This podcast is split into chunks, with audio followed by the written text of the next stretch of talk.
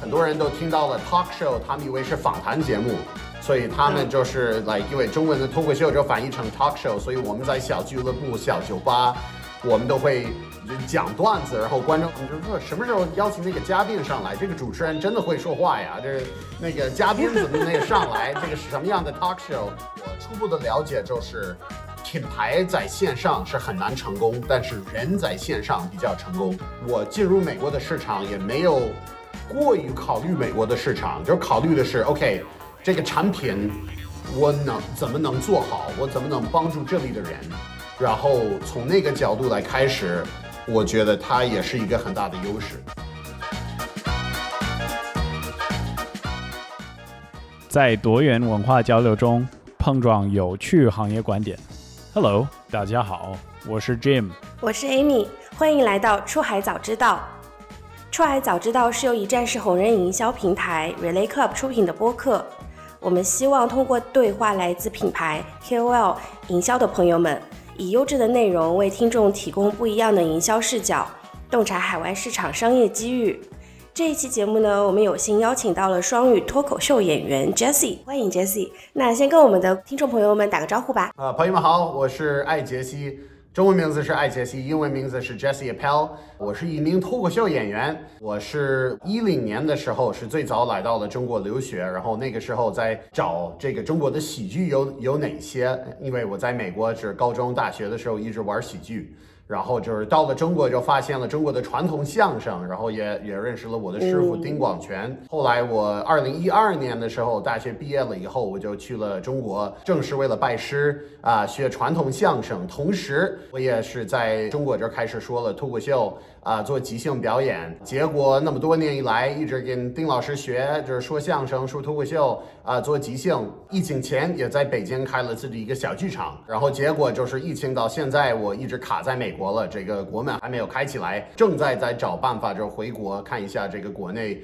我的老生活还剩下多少然后这个一直在找办法怎么把中外的跨文化交流怎么进步，怎么能推进这个事情了。所以生活的体验有点杂，就希望也可以跟大家聊得开心。也应该加一句，就是很多年以前就认识 Jim，就是在北京的时候，我们应该是哪一年？是2012年、2013年的时候，对对，10年之前吧。对，这个是好多年之前，所以我来到这里就是因为上次他在美国的时候，我们也去了一个星巴克，聊了一些这个好多年都没有见面的一些经验，然后他邀请我来这个播客，所以这也是一个好机会，也可以跟老朋友和新朋友多聊一下。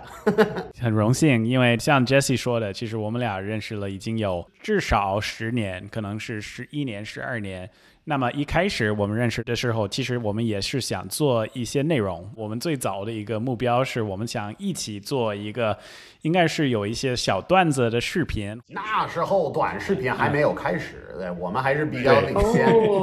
所以那个真的就是我们就要做一个短视频的一个节目。当时没有短视频这个说法，所以我们去哪里来去推这个项目都一直很费力，然后就感觉这个我们来的有点太早了，所以就没办法，就是世界就这样子。然后现在就是终于我们能够一起就是做一些内容，就包括今天的这个节目，我相信我们的听众们也会觉得非常有意思。因为 Jesse 也是一个土生土长的美国人，不过他当然就是中文能力特别强，然后除此之外他也在做一个就是出海以及这个跨境电商相关的一个新的一个事业，所以今天我们又可以理解他的就是私人生活，包括脱口秀包括相声也好。另外方面我们也可以听听一个真正的美国人帮他自己在中国的公司做一些出海的工作是如何去执行的，所以我们觉得今天真的是一个很有趣的一个节目。我是一个爱喝茶的一个人，我在中国喝了10多年的茶，然后经常在做外地的演出的时候会去当地的茶山或者跟当地的什么茶人联系啊，慢慢在微信就建立起来了好多的茶友的群啊，然后疫情爆发的时候不能演出，然后也甚至拿到了疫苗以后就不能回国，所以在这个时间之下，我的空余的时间比较多，我就开始再把我的那些喝茶的视频上传到海外的，或者我们说那个 like international 国际的 TikTok、Instagram、Facebook 这些平台，开始培养了一群那个跟我一起学怎么喝中国茶的一些朋友，然后现在这个茶具啊、茶宠啊，就是各种跟茶相关的那些事儿都上了我的那个店。现在在海外的店在做茶，然后国内的网络做喜剧，有一点精神分裂的问题了。然后这个，但这个实际上就是这样子。我一直有点担心，我们那个公司的营业执照上写的就是各种什么喜剧文化和茶相关的那个事情，然后我一直怕被查出来的时候，他们觉得是不是在有一点不正经的事儿，但其实都是真的，就是我的生活就是这样子，就白天喝茶，晚上做演出。我们先聊一下这个关于营业执照上的这个喜剧的一部分，然后这些问题 Amy 会先问一下。对，我们先了解一下，就是 Jesse 作为一个这个喜剧演员的之前的一些过往。那个 Jesse， 你之前是在哪里去表演你的脱口秀或者是相声这些节目的呢？以前在国内的时候，就是在很多地方了。以前相声，因为我拜过师，所以相声大多的演出，一直从我开始学，一直到我师傅走了那个时候，我们都是师傅有演出，那我们就去了。所以这个有各种什么电视台啊，有现场表演，有一些相声的茶馆啊，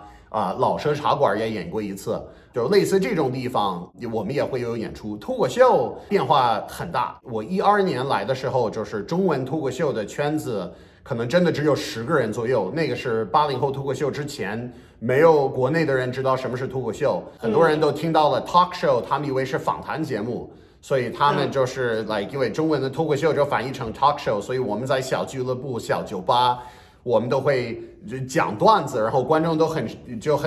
不知道该怎么说什么，他们就说什么时候邀请那个嘉宾上来，这个主持人真的会说话呀，这那个嘉宾怎么能也上来，这个是什么样的 talk show？ 所以结果大家都现在知道，这个脱口秀在国内火了很多，有大剧场啊，有这个很多地方可表演。然后我以前在北京的时候，疫情前也有了自己的一个小剧场，在北京的一个什么南锣鼓巷附近，我开了一个四合院小剧场。然后结果那个地方我们基本上是每天晚上都会有演出，要么是英文，要么是中文。这个地方都已经不在了啊，所以我们就没办法了，这疫情时候也撑不下去了。但那个地方很多，所以就是哪里有演出我也会去。所以就是主要是在北京地区，对吗？会在比如说天津啊，其他的城市。在12年的时候，基本上北上广只有北上广还有香港。现在很不一样了，现在每个大城市都有俱乐部，或者至少有剧场是懂什么是脱口秀，然后可以邀请人我们来。然后在美国和欧洲也现在开始有演出。我去年我去了，当然我住洛杉矶，还有旧金山、圣荷西、西雅图、纽约、波士顿，也去了伦敦和法国巴黎，都去了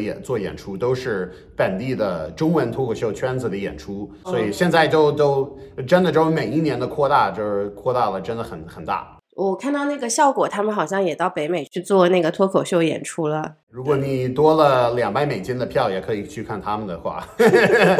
他们那些演出也开始有，价格好像很高，至少证明是有观众想看的啊，所以这也是一个好处。对对对。那 Jesse， 你从一开始是因为什么原因接触到脱口秀或者是相声呢？就是你一开始是为什么想要去跟你的师傅拜师学艺？就是你一开始的这个旅程是什么样子的？这应该开始是在那个留学的时候，我的留学项目是挺厉害的那种。我们每一天，我们得签一个月，就是我们保证我们6个月之内不会说英文，然后我们每天都得背100个生词，然后每天第二天都有考试，看一下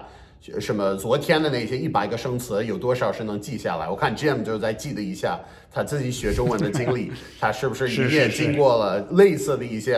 困扰。然后在那个时候 Jim 也应该是同样一个想法，就是那个时候保持一个幽默的态度是很重要，因为你在海外的话，然后你每天都很辛苦了，就是如果你就是打不到车，或者不知道去那个怎么买菜啊，这些生活的小细节，没有一个幽默的态度，那就活不久了。所以这也是一个很重要的一个态度。同时我在美国小时候从高中、大学一直做，我们叫做即兴喜剧 （improv comedy）， 就是没有剧本、没有道具，上台跟团队即兴发挥啊，所有的角色、肢体啊都是自己来，就是现场编的。所以我最早是找中国有没有即兴、有没有 improv。后来我在找的过程当中，我也问了我的中国的朋友，中国有没有本地的喜剧，然后他们给我介绍到相声。恰好我在留学那个项目的一个老师，也是20-30年前跟大山同一批做那个最早的丁广泉的海外的徒弟啊、有一个教授叫莫大为，所以他那个给我介绍到丁老师，然后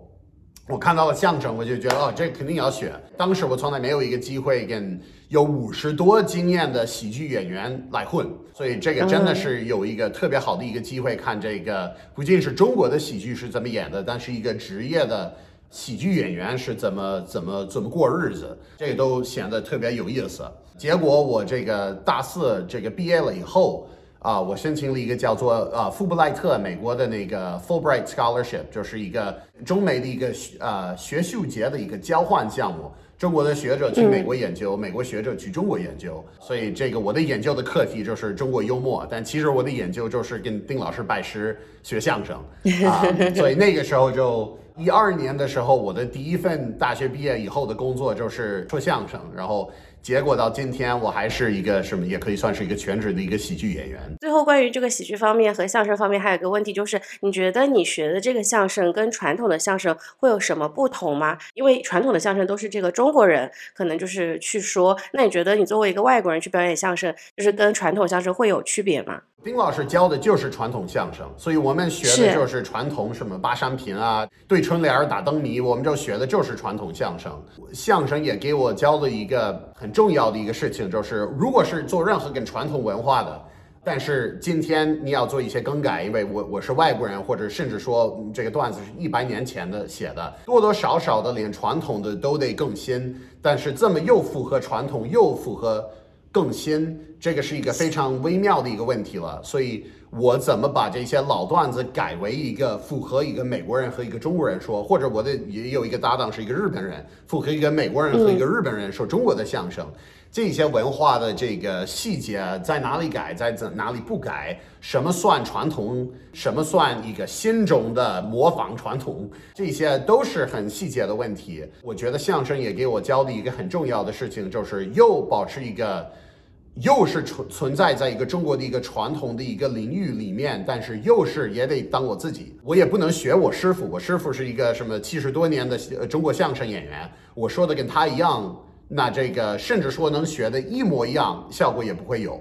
因为这个本来我们这人就不一样了。我无意中开始做中国茶的时候，我发现了你怎么把一个传统的东西保持它的传统，但也要更新，这个是相声给我的一个非常非常好的一个教育了，也甚至说丁老师没有教育我怎么卖茶，但是他也教育我怎么把一个什么尊重一个传统的艺术，尊重它的本性，而了解它的本性，哪些是不能改，哪些是可以改，哪些是应该改。所以这些是传统相声给我的一个非常好的一个教育。其实很多人可能比较好奇 Jesse 是如何选择或者如何决定成立自己的这个公司，然后为什么选择就是把这个中国茶卖到国外，因为就是大家就是很多听众们可能是自己在思考是不是要成立自己的公司，有一部分的人可能是自己考虑就是要不要创业，所以可能会对 Jesse 的个人的故事想知道就是如何做的这个决定。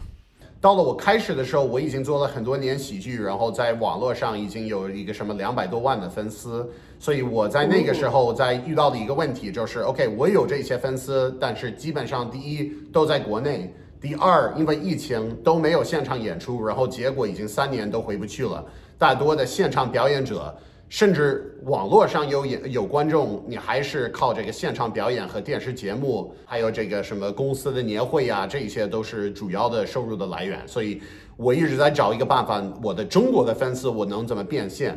同时我作为一个艺人，我就比较反感这是很多的这些带货的公司来跟我联系，就是哦，你要卖搅拌机，你要卖化妆品，你要卖这些和我的生活没有经验的东西了。所以我就做了一个决定，如果我本来要卖东西，我要卖一个我理解的真的喜欢的一个产品，然后想到的立刻就想到的是茶，因为我也喝了10多年的茶，然后连我的中国朋友都会告诉我我比他们还懂茶，所以我也不在国内我不算一个茶师，肯定不算茶师，但是对于普通的中国的和美国的老百姓来说，我的知识还是足够，也可以做一点什么。所以我原来的想法就是做一个线上茶馆，然后这个茶馆就是每个月会给中国人送一包茶，然后给他们一些私下的一个链接，就是可以来听我的一些，要么是脱口秀的演出，要么是一个 podcast， 因为这样一来就是不用审稿，就是可以直接来去做啊。然后外国人在国内不让直播，外国人也不让那个没有身份证号也不让挂产品了，所以这个很多的做不到的事情可以按照一个卖茶的一个形式来去做。但结果我发现了我没有意想到的一个事情，就是我开始把那个茶叶的视频上传了海外的那个抖音 TikTok， 很多人就开始咨询了很多的好问题，哦，这个是什么茶，黑茶和红茶有什么区别啊，你用的是什么样的一个茶盘是什么，都是一些很基本的问题。但是对于英语的这个茶叶的圈子，没有那么多人在给他们解释，甚至更少有人是带着幽默感，还是一个 like 一对一的真人和一个真人的一个角度来去说。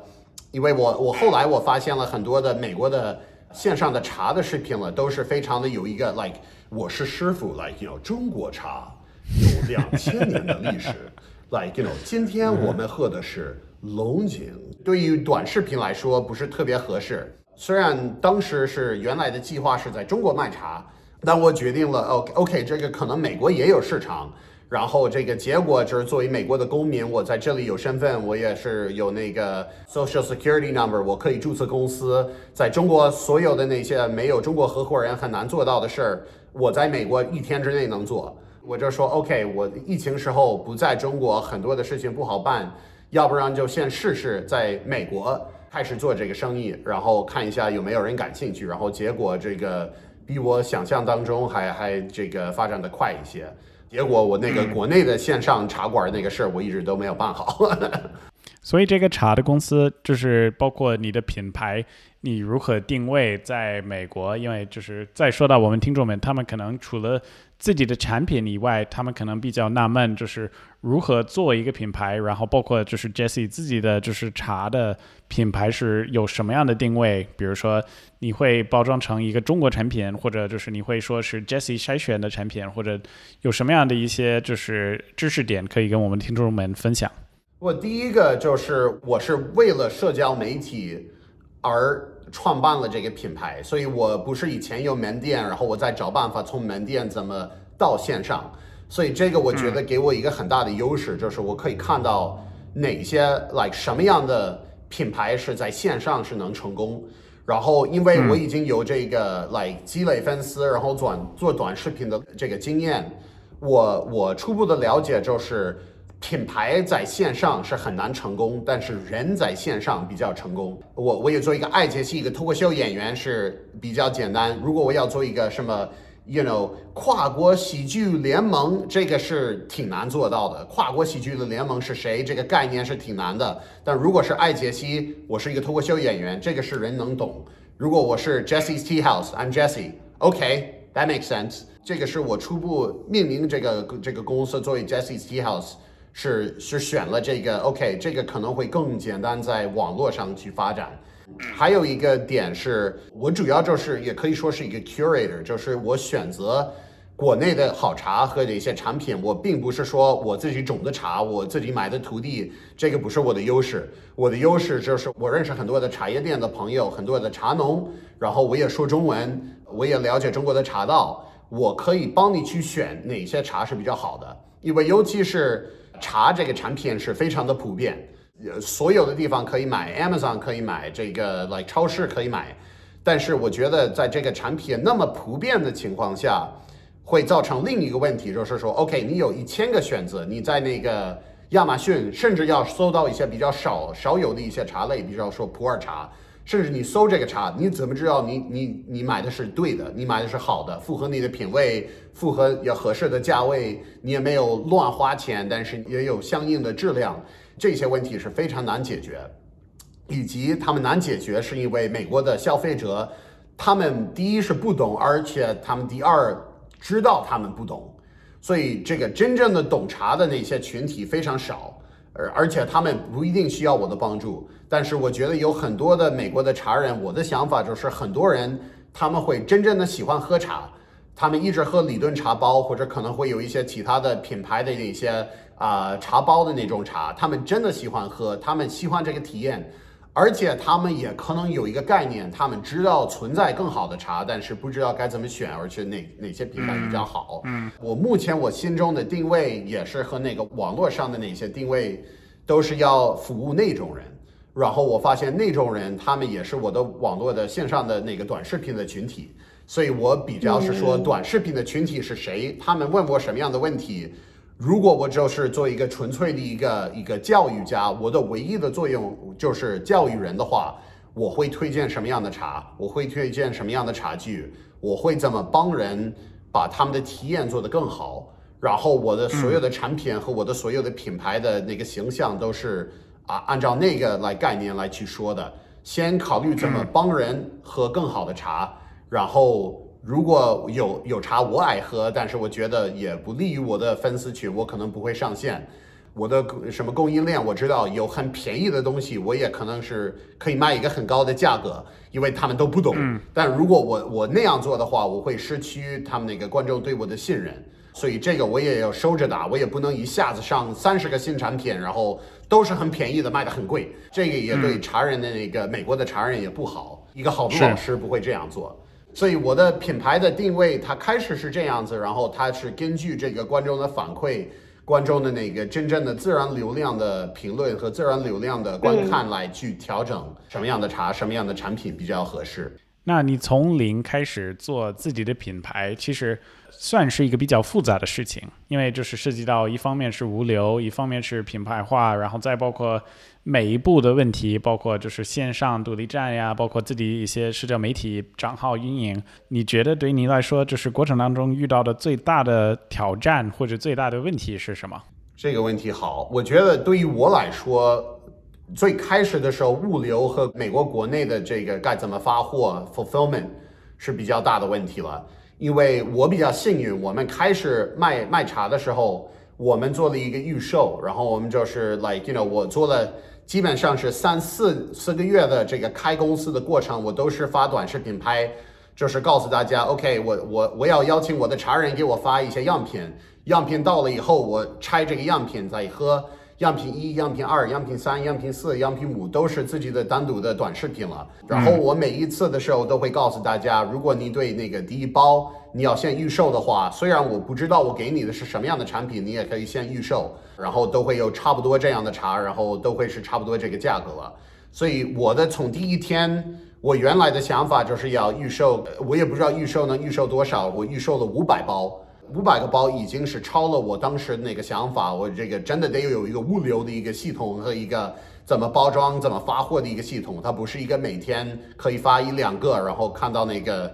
计划有没有成，这个计划已经成了。所以这个第一次我们包装都是这个散茶寄到了美国，然后我有我的妈我的爸爸我的哥哥，我们的基督教堂的一些朋友，我们的高中的中文系的学生和我们的中文系的老师，我就是哪里能帮我们去包装我们就去包了一整个周末，每天8个小时包了2天，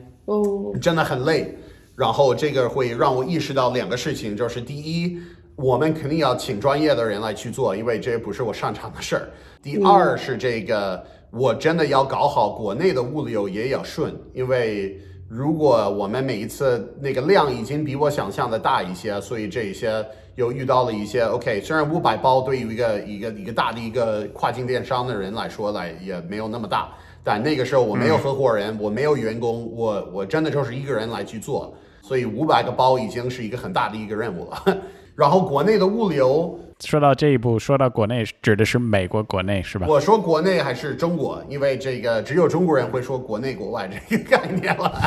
我说国内是国内的物流，中国的物流那个时候最大的问题是因为疫情就是也比较严重，所以这个海运受到的影响很大。我在美方的英文的物流公司，或者说英文的物流公司，他们说如果是没有你也不是要做十个箱子 like 10 containers 一下，我们也不要你的生意了，已经是远远的超了我的那个想法，我需要的是 like you know a 20th of a container。 这个也因为茶这本来没那么大，不是抛货，所以后来我就找到了这个，经过了第一个第二个第三个第四个，我们应该是到了第5个物流公司，我们真的找到了我们现在合作的那个物流公司，然后到现在我还是有1-2个预备的，如果是第一个做不到的话，第二个第三个可以做。就是国内的物流就是通过做，然后反复的做，就找到了一些合适的人。最早开始真的所有都得空运，因为那个船走不下来，然后这个也不能说亏了很多钱，但是我们的东西的价格，因为这个物流的费用可能比我想象卖的价格可能高一点。然后这个美国的物流其实好办，我在美国我找了一个第三方的一个仓库，也是一个 fulfillment center。 我不知道这个应该难不难，因为我的流程很顺利，我网络上我找了几个，我给他们都打了一个电话，我觉得比较顺利的，价格也比较合适的一个，还有一个可以帮我去手工帮我做一些晚上的一些事情了，愿意配合我的一些手工的工作的一方，我跟他们就是联系了，然后他们的人比较看好这个我的社交媒体的频道，然后他们看到了我有粉丝，他们看到了这个人好像真懂，所以他们同意了把我这个加上来，虽然我没有什么跨境电商的背景了，然后从那个时候开始，应该是从那个1500箱以后，都是有这个专业的 fulfillment center 来去做，也给我一个机会避免亚马逊的通道，所以这个也挺好，所以这个也是我觉得当时的最大的问题了，因为这个和我目前的什么上台表演那个经验完全没有相关的，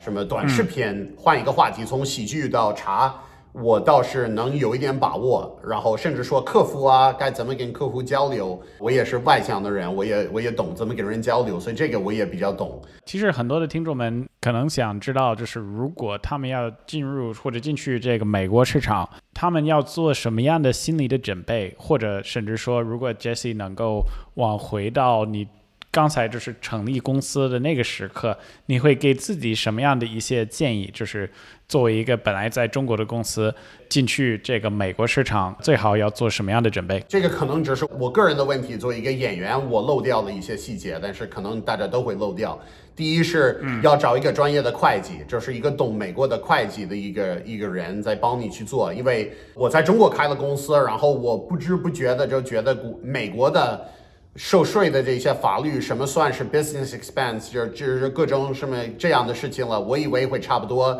结果这个流程真的很不一样了，甚至到今天我觉得我们还是有点 like you know running to catch up，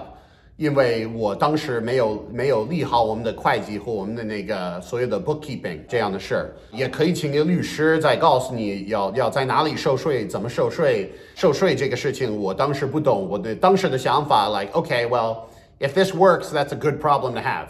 然后现在我就是有这个问题了，这个 like you know 该怎么收税啊，就是该怎么报税，州税啊，就是中央税啊，真的很复杂了，然后就是没有人帮你，就是所有的要帮你的人也要收你的钱，所以找一个你觉得真的信任你的公司的目标，然后有一个他不仅是一个雇佣人的一个关系的一个会计和一个懂怎么收税的一个人，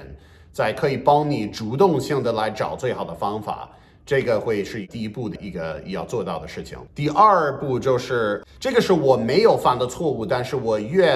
走，我觉得我越开心我没有犯到的一个错误，就是我没有过于的考虑现在的在美国人是怎么卖茶。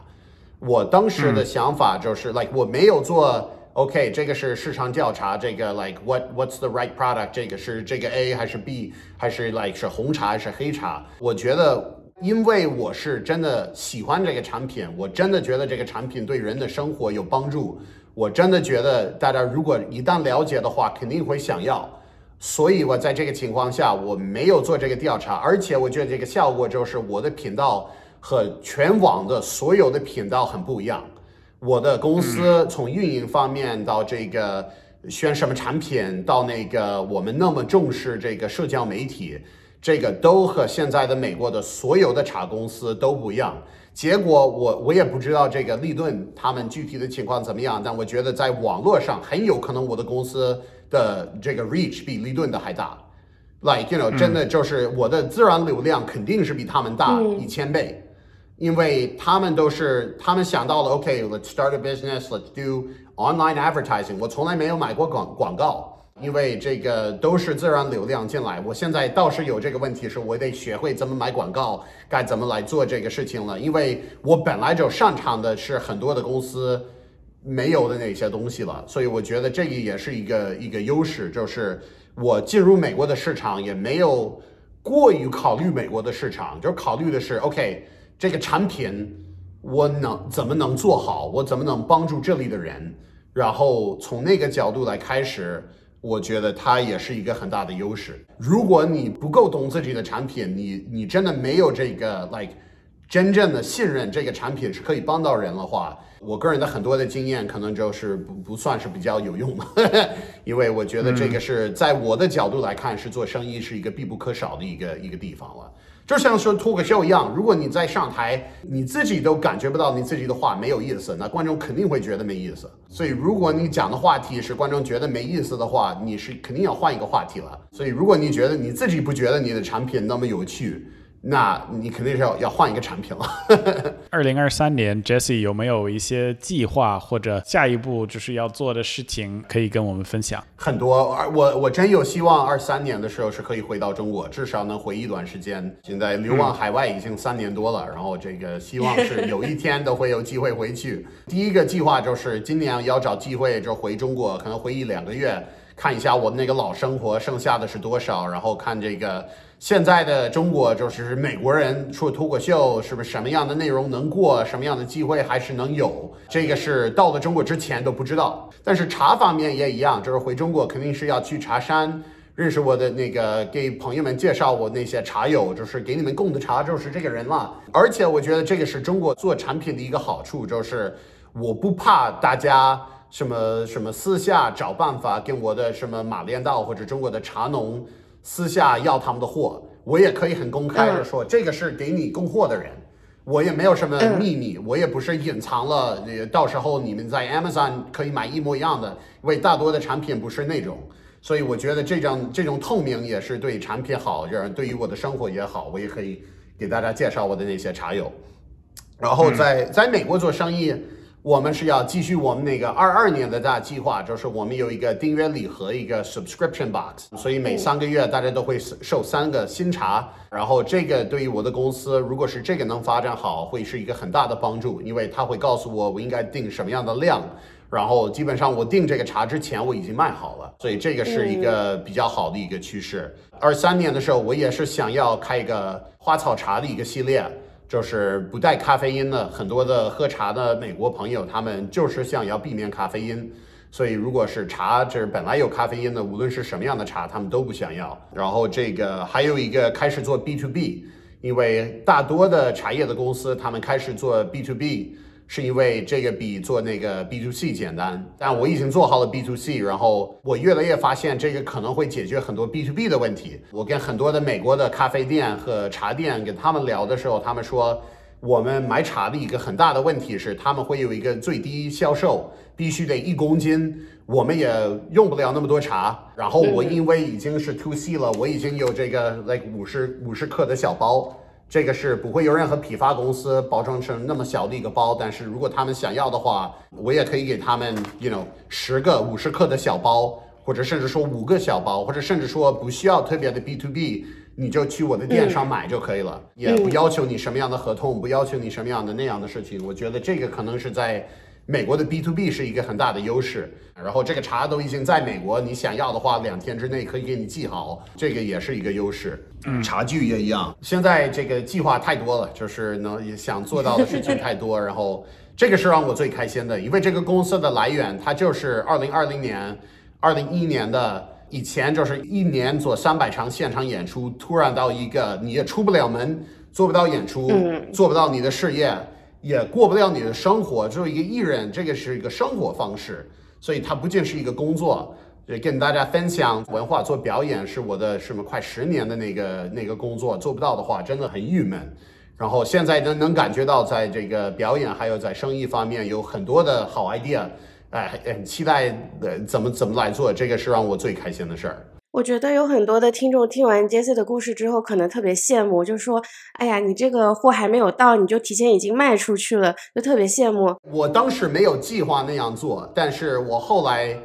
我就发现了，因为我的粉丝他们一直在问，他们在催我，他们说什么时候能有茶盘什么时候能有茶盘，你什么时候能卖很多人都问我你怎么知道哪些产品要上线，非常简单，粉丝就告诉我了，我就会跟他们要，我开一个直播，你要一个你觉得多少茶比较好，如果是要做一个拼盘礼盒，你觉得2个茶够吗？6个茶够吗？这个3个茶够吗？4个茶怎么样？看反馈，很简单。所以这也是即兴表演教的我的一个事情，就是要跟观众有互动，也不要计划太多，因为如果计划的太多会很死板，然后这个不够灵活，也不知道观众想要什么。你是为自己而服务，而不是为观众服务。你自己计划好是为了你自己，不是因为市场有这么要求或者这个观众是怎么想的。但是如果是你保持一个灵活的一个视角，它也会给你一些机会。比如说我做了一个茶，我做50克的小包，这样也会帮我。我也不知道大家想卖50克还是100克还是200克，但如果都是50克的话，那我有人要卖150克，那我就可以在电脑上就给他发3包，然后这个对于我的包装的费用可能会多一些，但是会减少我的很多的麻烦，就是给我很多的灵活性。所以我是比较喜欢那种什么灵活性，我觉得尤其是在网络和线上的那个年代是非常有价值了。包括我的视频的方法，我是特意选了一个这个短视频的风格，都是在任何地方是可以拍的。我回中国可以拍，我在外地做巡演的时候可以拍，因为基本上都是我自己拍，我喝茶什么都是我在那里带一个茶盘，就是在哪里都可以做茶，这也利于我的个人的生活。我是为了我的生活模式而去选了我的短视频的风格，因为我已经有过这个经验。你也可以拍很多短视频，你也可以很多粉丝，但是如果你想要拍的东西你拍不到，比如说我要拍现场喜剧给我的中国粉丝来看，但是剧场都关了，那这整个生意都做不到了。所以如果我的视频方式也会要求我去很多地方，然后花很多时间，雇佣剪辑师，然后这个like you know 做很复杂了，才有任何的判断这个计划成不成功。这样一来这个计划有点危险。如果是先从简单开始了，总是可以复杂化，如果是从复杂开始了，不能简单化。对，我觉得刚刚 Jesse 讲的有一点其实蛮值得我们的观众借鉴的，就是 Know Your Customer。 就是首先关注 Jesse 这个频道的他的粉丝，首先就是对这个相声感兴趣，然后对一些中国文化感兴趣。找到这些人之后，刚刚 Jesse 也有分享，他们会直接收到他们的反馈，你们想要什么样子的产品，你们要多少克的，然后你们大概想法是什么，那这样子我就可以提供相应的，这样子我收到需求了之后，我就可以去给你提供相应的产品。所以我觉得就是 Know Your Customer 这件事情是我今天学到的比较重要的一课。对，而且 Know Your Customer 有很多方法，比如说我一直都没有，很多人会做调查或者这个 like polls like you know 问一下你会喜欢这个产品吗，会喜欢那个产品吗。但是其实你想一想，这个抖音的算法或者 TikTok Instagram 的算法，它就是做这个。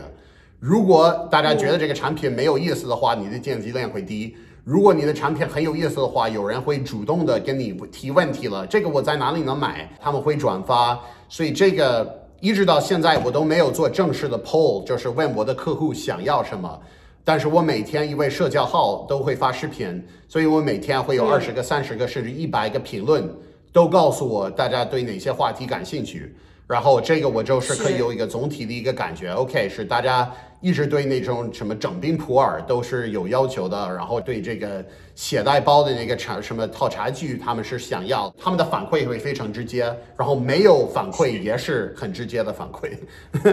那 Jesse 其实他有一个天生的优势，因为他非常理解这个社交媒体运营。对，我真的不是天生的，我小时候就没有这个社交媒体啊，我小时候连个 YouTube 都没有，感觉我80%的时间都是放在社交媒体。然后现在大多的供应链做好了以后，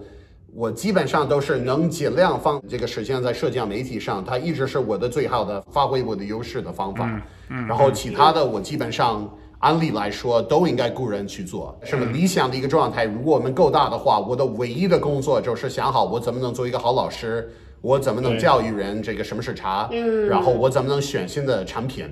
这个案例来说，应该是我在我的公司的唯一的任务。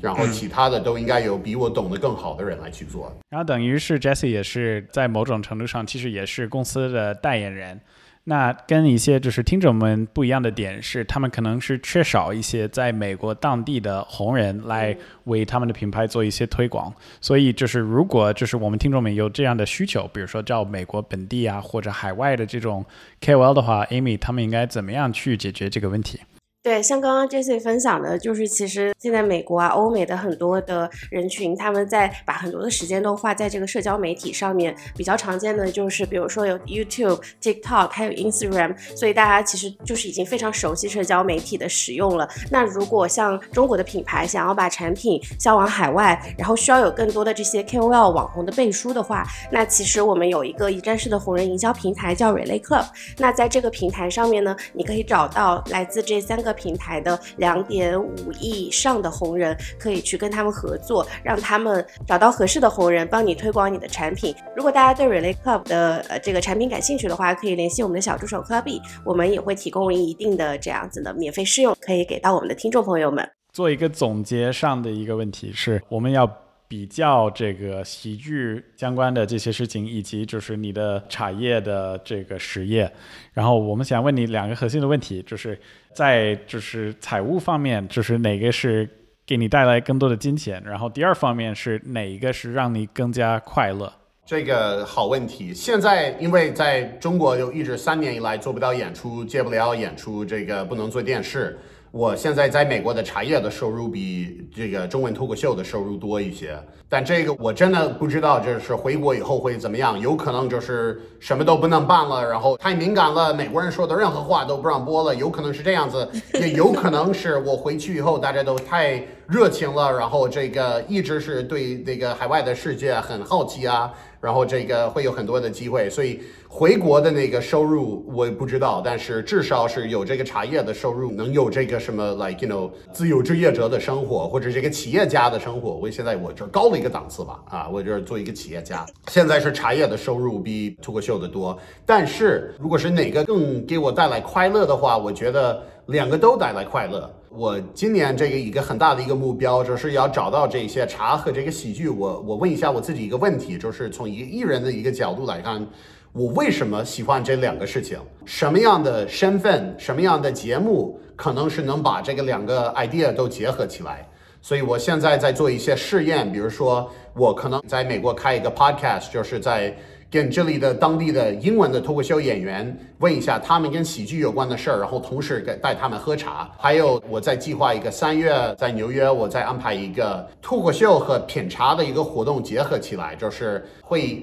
给大家泡一点茶，说一段脱口秀，邀请一些其他的脱口秀演员上来说英文脱口秀。对于我的茶叶的那个听众来说，他们也可以卖票喝茶听脱口秀，到时候有一个问答什么的，这些活动都是按照自己的身份来去设计的。所以我觉得就是你当时那个第一个问题就是第一次上台是不是感觉紧张，而反而我的回答就是我要回到那个时候的态度。我现在的想法就是我22年的时候是非常纠结，我是一个脱口秀演员吗？还是一个茶人吗？还是一个商人？还是一个艺人？而且我23年的计划就是我要做我自己，我就是这样的人。 OK， 那是这样的人的话 What does that mean? You know, what do I do? 然后这个是我现在在找办法解决的问题。然后我觉得如果是朝那个方向来走的话，肯定会有好的事情，可能也会有不好的事情，但是我觉得好的可能会比不好的多一些。我也想告诉我们的听众们一个点是，其实我们也有一个出海早知道的一个群，后面我们会讲就是如何加入这个群，未来我们也会把 Jesse 拉到这个群里面，所以如果大家想要跟 Jesse 互动啊，问他一些问题，其实他今天分享了很多的知识，关于他的自己公司遇到的一些挑战，然后包括一些物流相关的事情，再包括比如说他提到的这个会计相关的就是比较靠谱的供应商。未来对 Jesse 有想提出一些问题，也可以加入我们的群，然后会有机会跟 Jesse 沟通。然后接下来我们准备了一个 quiz， 其实每次我们有这么一个节目，我们会为每一个嘉宾准备几个比较难回答的问题，考察他的在职业的一些知识，在他某一个垂直领域。那因为 Jesse 就是刚才描述，其实他有两个领域非常的自身，我们就是从这两个不同的领域挖掘了一些比较难回答的问题。Jesse， 你愿意就是玩这个游戏吗？我可以试试吧，效果不好的话可以剪掉。自信一点。 OK, I know what I'm doing. All right, here we go. 第一个问题是 Jesse， 你可以列出3个中国红茶的品种吗？感觉这个是 piece of cake。 我们店上有一个气门红茶，有一个滇红，还有一个筛红。筛红不在店上，我们可以以后来有啊，然后也有什么很多种，还有很多种。再来一个，刚刚说了2个，金门红茶、滇红啊，还有这个我们有一个金骏眉啊，我们有一个什么正山小种，就是什么都有呀。Yeah. 对，非常好。嗯，叮叮叮。你们那边有答案吗？还是你就是信我这句话？因为你怎么能有所有的红茶的品种啊？现在算是一个正确的答案。如果实在不行的话，你就回到剪辑当中啊，翻一个 like 这个百分之100%。没错。OK。下一个问题是关于相声。这是一个选择题，以下哪个不是相声的道具？ A 是醒目， B 是折扇， C 是毛巾。毛巾就是这个醒目和那个折扇都可能会有，这个都可以说。叮叮叮，正确答案。对，这个也是太简单了。第3个问题其实是一个那个开放式的问题，就是 Jesse， 你觉得你可以就是在线教 Jim 一些相声的东西吗？就是即兴跟他来一段，比如说你可以告诉他说怎么跟你一起搭档做相声，然后我们可以快速的来一段。这个好，我觉得你这样如果是要15秒钟之内学会怎么说相声，第一你要演捧哏。然后我说任何话，你就说我呀，然后你就可以说了。所以我就说这是我的搭档，我呀，哎呀，这好，这就可以了，学到了。对，这么快就学到了，15秒钟之内。你别挨骂了，也可以这么说。你们的嘉宾有多少% 会通过？是100%吗？还是有的时候是也会有失败的？很少。对，很少会有100%的。对，非常厉害了。我当时以为我比较 special， 后来我就发现我跟别人都一样。说还早知道这个节目我们已经做了蛮长时间了，那我们最近希望能够达成一个目标，就是希望我们的听众朋友们跟我们更多的互动交流，就是你在做的这个出海的项目。如果我们的小伙伴们听到今天的这个节目之后，那欢迎在评论区给我们留言。首先你觉得茶叶出海这个业务怎么样呢？其次就是你有看到过其他有趣的或者成功的中国特产的出海品牌吗？这2个问题你觉得有意思的话，可以在评论区给我们留言。那节目的最后，让我们再次感谢今天 Jesse 的分享，谢谢你。谢谢，非常感谢你们的邀请了。好的，那如果对 Jesse 感兴趣或者对 Relay Club 感兴趣的小伙伴，可以添加我们小助手的微信，他的微信号是 Relay RELAY _ Club CLUB， 进入我们的微信群，跟我们一起互动，期待跟大家下期再会，谢谢，拜拜。